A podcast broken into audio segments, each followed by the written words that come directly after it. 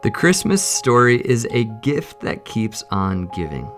One night in this small town called Bethlehem, a baby was born, and now there are countless songs, books, foods, traditions, and now podcast seasons, you're welcome, created in honor of it. Not to mention movies. This year alone, Hallmark made 40 brand new Christmas movies. 40 just this year. Why? Why honor the birth of a baby? Well, because that baby grew up to say some utterly compelling things.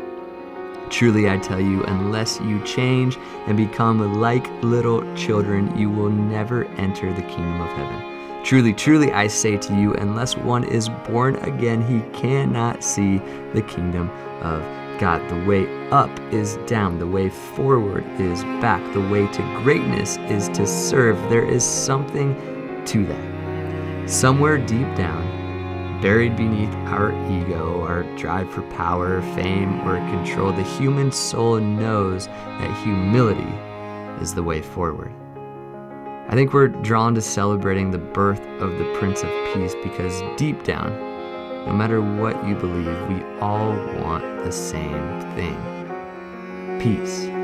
We just want to be okay. And so we go to great lengths to celebrate that night in Bethlehem. The irony, of course, is true peace isn't found in doing more, it's found in letting go.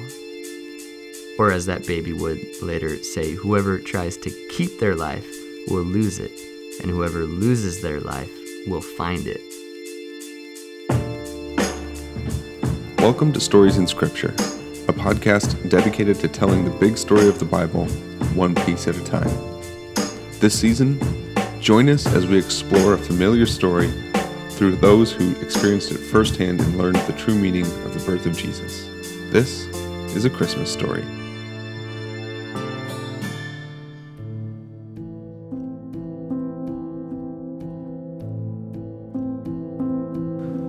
First hours of day in Nazareth rarely come with fanfare. The fishing boats make their way to the shore, pulling in the last nets from a night on the water.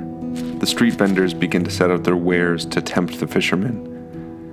As the light turns the black of night to the steel blue of dawn, the men begin chatting idly. Children run with the recklessness and ease of youth, laughing at unseen worlds. The town begins to wake with the sun, the day brings noise and smell and heat and dust, but for now, all is quiet and dark.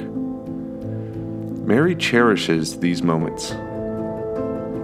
The clamor and haste of the town can be exciting, but the morning light calms Mary, settling and refocusing her soul for the day to come. To the east, the sun slips above the horizon. The soft smile returns to Mary's face. The promise of day brings joy to her. It reminds her that darkness only serves as a herald for the light. She wonders if others feel this way about dawn. A rush of air from the doorway blows her clothes tight against her. She turns to find the cause. Mary's heart stops still in her chest. The light outside shines with impossible intensity, as if it had come alive, but everything else has disappeared.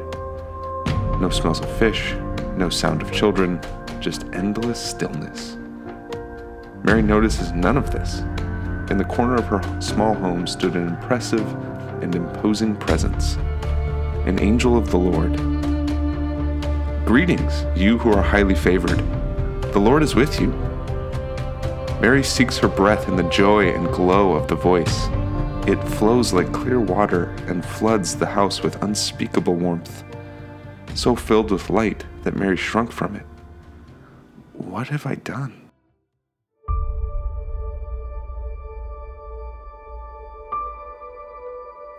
Luke 1:26 tells us God sent the angel Gabriel to Nazareth.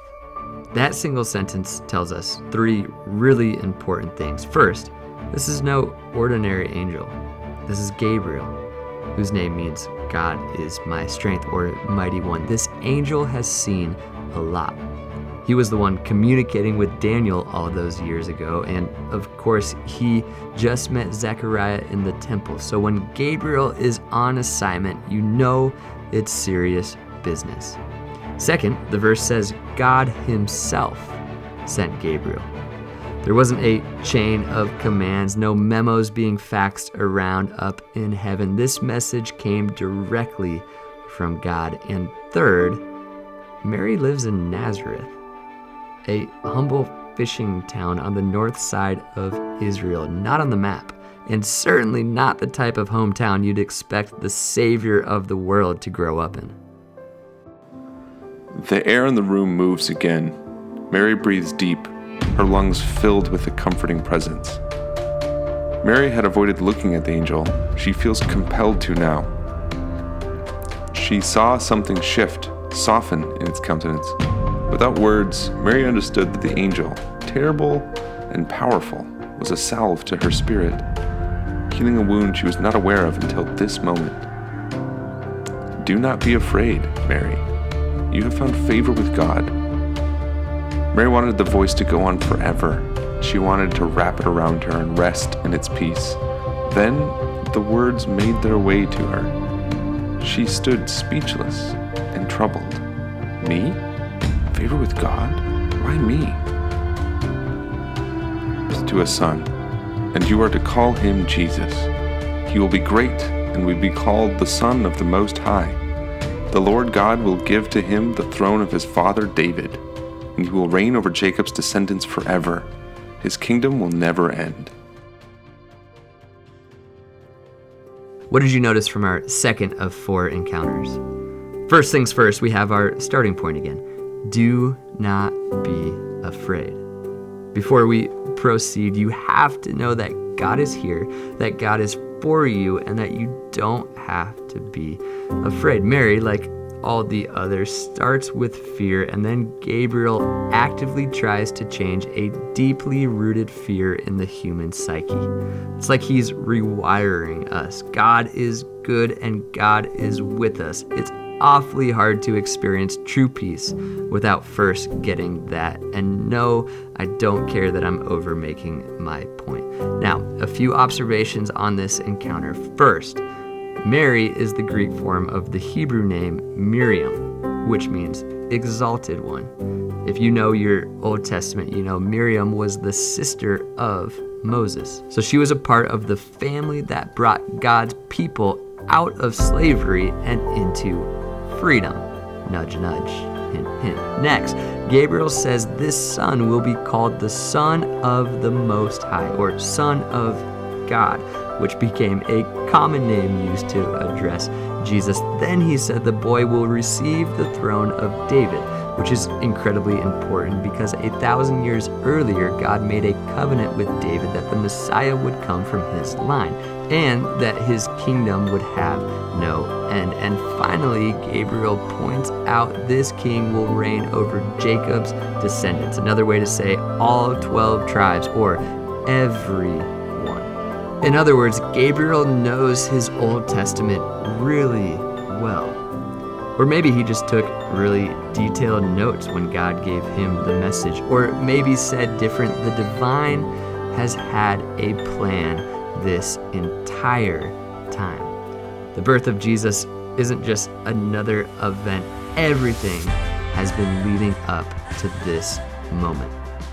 Like when you learn what a Horcrux is in book six of the seven Harry Potter books, and suddenly the first five books start to make total sense. And then you wonder and debate with your friends if J.K. Rowling knew what she was doing all along, except this time the answer is clearly yes. All of Scripture is on purpose. The whole thing has been woven together brilliantly to lead to the Prince of Peace. When Luke sits down to write this story to his friend Theophilus, he takes the time to include all these details so that thousands of years later, as we sit on the edge of our seats wondering what is going to happen next, we too can be reminded that the Prince of Shalom came to restore peace to earth. How can this be? Mary asks, her mind racing to find ground, since I am a virgin. A look flashes gently over the angel's face. Mary realizes the angel is amused. This is no ordinary work of God. The Holy Spirit will come over you, and the power of the Most High will overshadow you. So the Holy One will be called the Son of God. Even Elizabeth, your cousin, is going to give birth in her old age. No word of God will ever fail. Mary struggled to understand, to speak, to think. She knew something holy was to take place holiness and promise. Mary didn't know what to do. I am the Lord's servant, she says simply. May your word be fulfilled. The angel smiled, a terrifying joy smiling. It was clear why God had chosen Mary. Gabriel leaves in the same rush of air as before. The noise and commotion of the town burst in again. Mary stands in shock, unable to move. Suddenly, she dashes out of her door. She heads toward the road to Judea and Elizabeth. She was near the edge of town before she remembered how long a journey it was.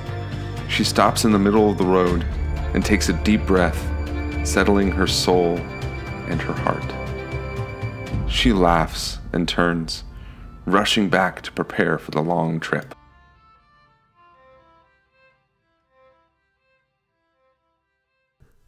Here's a quick thought experiment. Think about a really close relationship you have. Could be a spouse, parent, friend, or whatever. Got it? Good. Now imagine you get into a really heated debate with that person that ends poorly.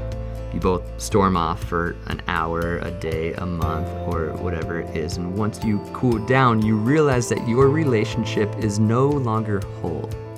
You both have things you're angry about, things you're confused about, and things you feel bad about. And so it can't just be business as usual because your relationship is not whole. It's unsettling and the opposite of peace. Now, to understand the rest of this story, we need to understand something about this word peace. Today, the word basically means the absence of violence, but the Hebrew word shalom is way bigger than that. Shalom is used to describe something that is made whole or complete, like a completed puzzle with no missing parts. Everything is in order. So, when you have a falling out with a loved one, your relationship has lost its state of wholeness. Now, here's the really good news there is this amazingly beautiful process called restoration. When you're both ready, you come together and spend as long as you need to putting your relationship back together. Through honesty and humility and forgiveness, it's like you can both rebuild your relationship back to a state of wholeness. Super useful imagery because think about that broken relationship on a macro scale, and you've got a great picture of Israel in the first century. A story that started in a state of shalom in a garden has broken down. Now humans are at each other's throats, they're angry, ignorant, and confused, and the result is the opposite of peace. Enter the Prince of Shalom the Prince of Wholeness, the Prince of Completion. He comes in and begins putting all the pieces back together.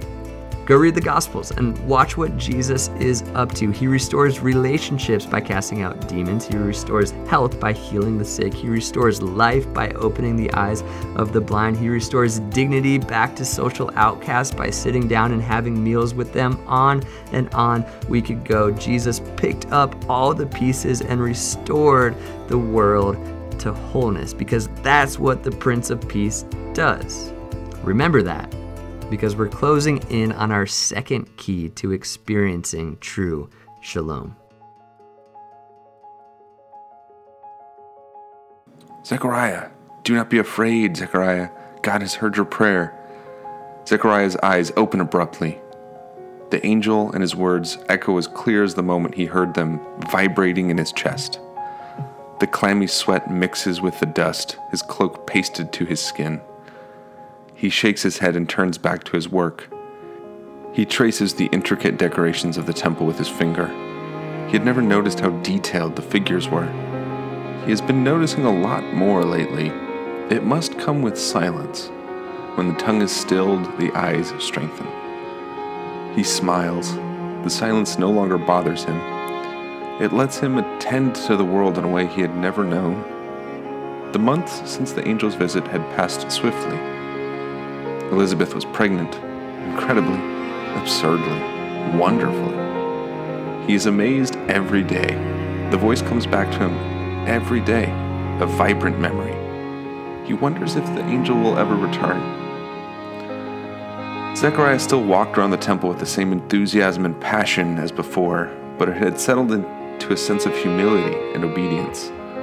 No longer did Zechariah want the most prestigious work, the flashiest position. He was content to perform the small duties, the minor sacrifices. He was more aware than most how important such tasks are. He is mindful of how big the most menial tasks can be. God does not scoff at the daily humble offerings of his people. The priests were wrong. The altar of incense isn't God's favorite part of the temple. It was those who came to offer their all. He knew this because Gabriel had placed before Zechariah the most important task he could ever have to be the father to the man who would usher in a revival to the people of Israel. And yet, not to usher in that revival himself. He was asked to perform the most important task he ever would, and it was not he that was most important. Zechariah smiled to himself as he goes about his day. He passes by an entrance to the courtyard and sees a young woman hurrying by. Isn't that Mary? He watches her as she rushes towards his home, determined and resolute.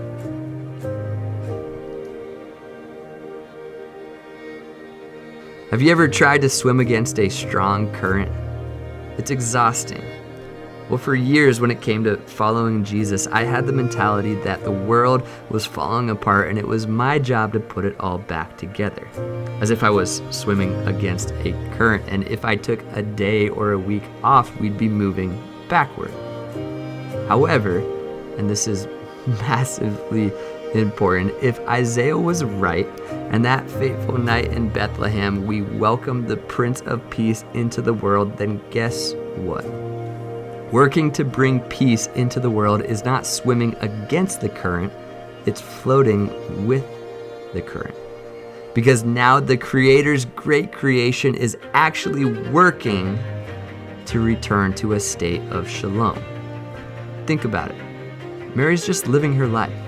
And then an angel interrupts her with a message that, without Mary doing anything, new life was quite literally heading in her direction. See, you can carry the weight of the world on your shoulders for a little bit, but eventually it leaves you burnt out and exhausted.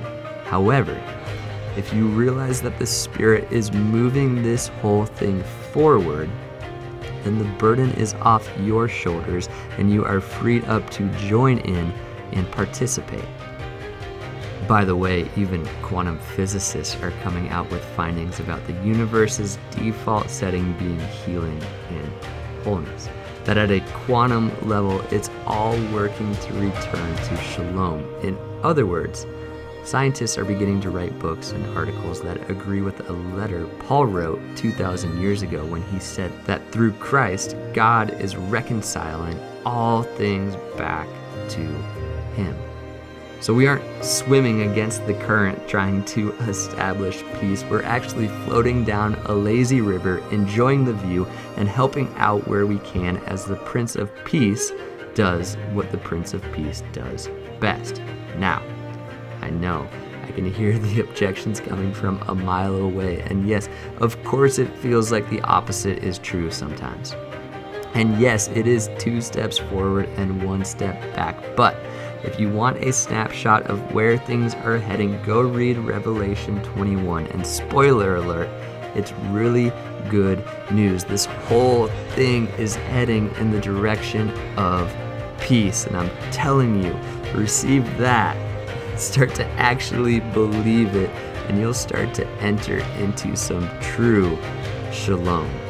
So, step one, do not be afraid because God's not angry. And now, step two, do not fret because God's the one moving this whole thing forward, making all things new.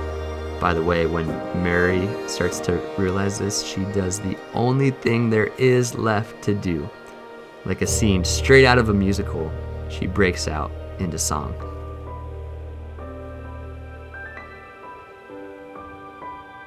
Mary bursts into the home of Zechariah and Elizabeth.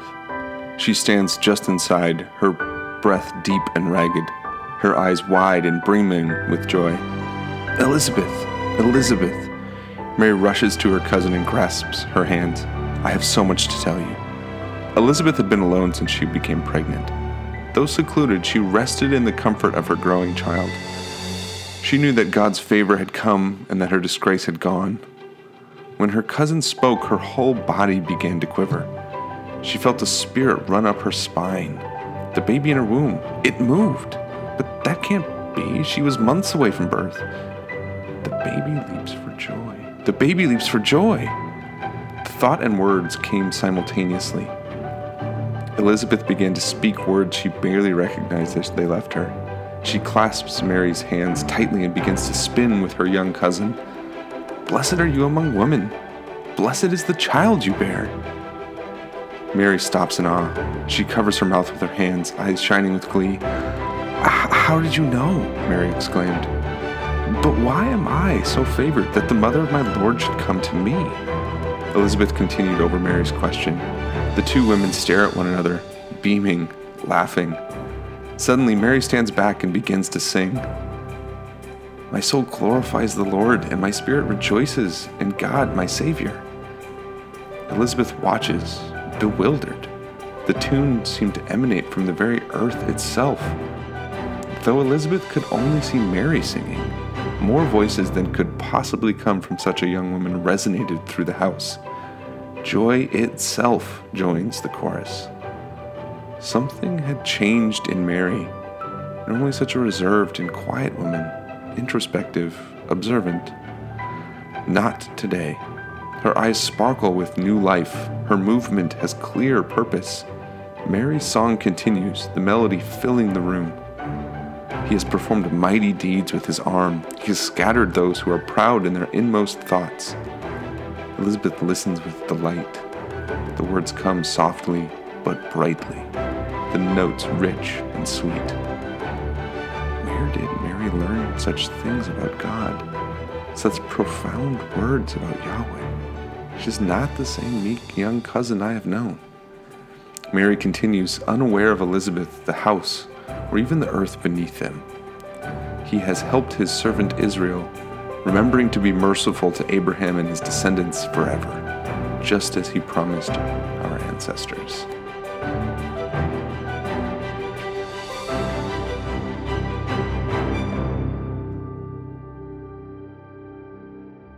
So, what happened that fateful night in Bethlehem?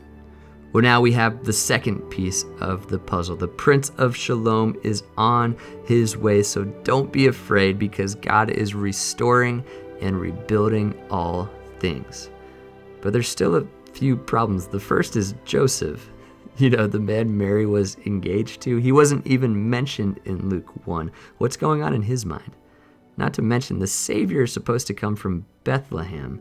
And Nazareth is a long way from Bethlehem, where our shepherd friends are still at work, faithfully keeping watch over their flock at the end of another day.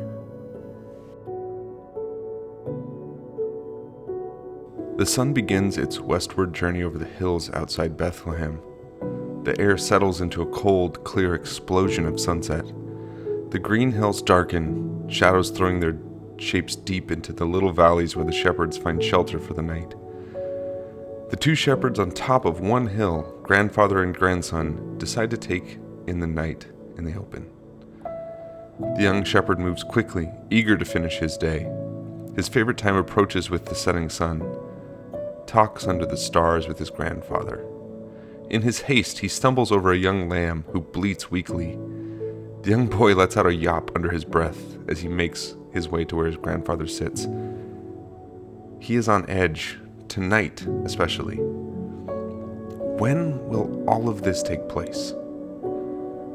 The knowing smile returns to his grandfather's kind face. The boy takes in his papa. he rarely looks at the old man. He notices how weathered and worn the skin is on his hands, the way the fingers curl around the staff, subtle grooves from decades of using it to drive the sheep. For the first time, he is struck by how old his grandfather is. Yet the wrinkles around his eyes and mouth echo him youthful of mirth, a specter of life spent laughing. And sorrow both held in place by the joy of something that eludes the younger shepherd. The young shepherd has asked this question of himself and his friends untold times recently. His audacious desire for the voice of God to be heard among his generation boils inside of him. His feet and hands rarely stay still these days. His grandfather places a knotty hand on his knee to settle it.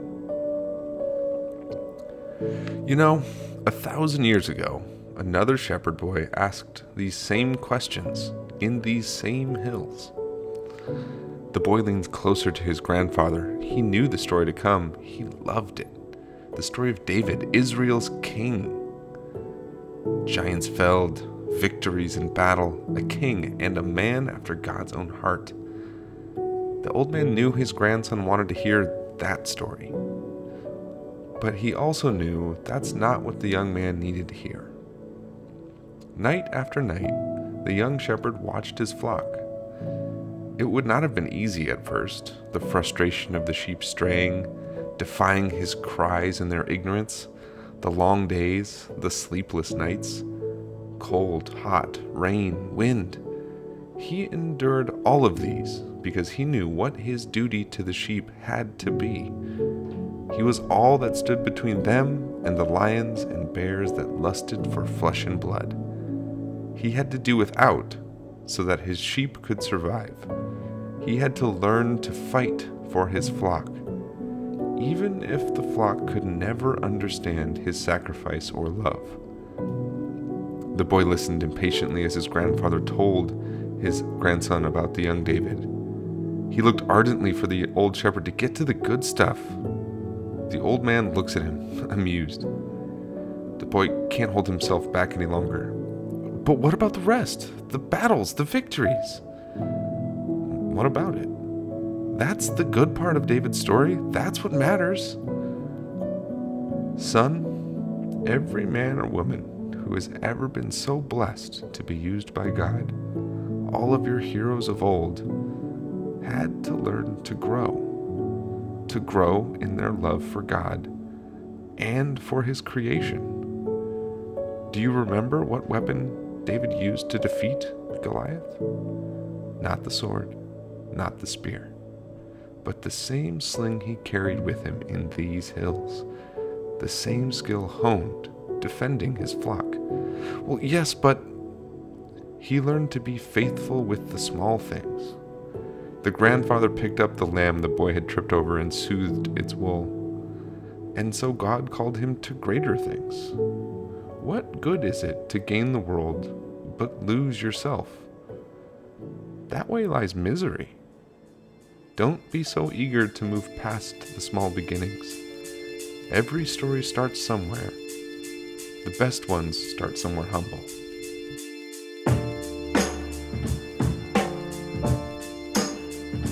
Thanks for listening to this episode of Stories in Scripture. To find out more about the project, visit our website, storiesinScripture.com. Follow us on Instagram at storiesinScripture or on Twitter at SIS Project. And please rate and review us on iTunes.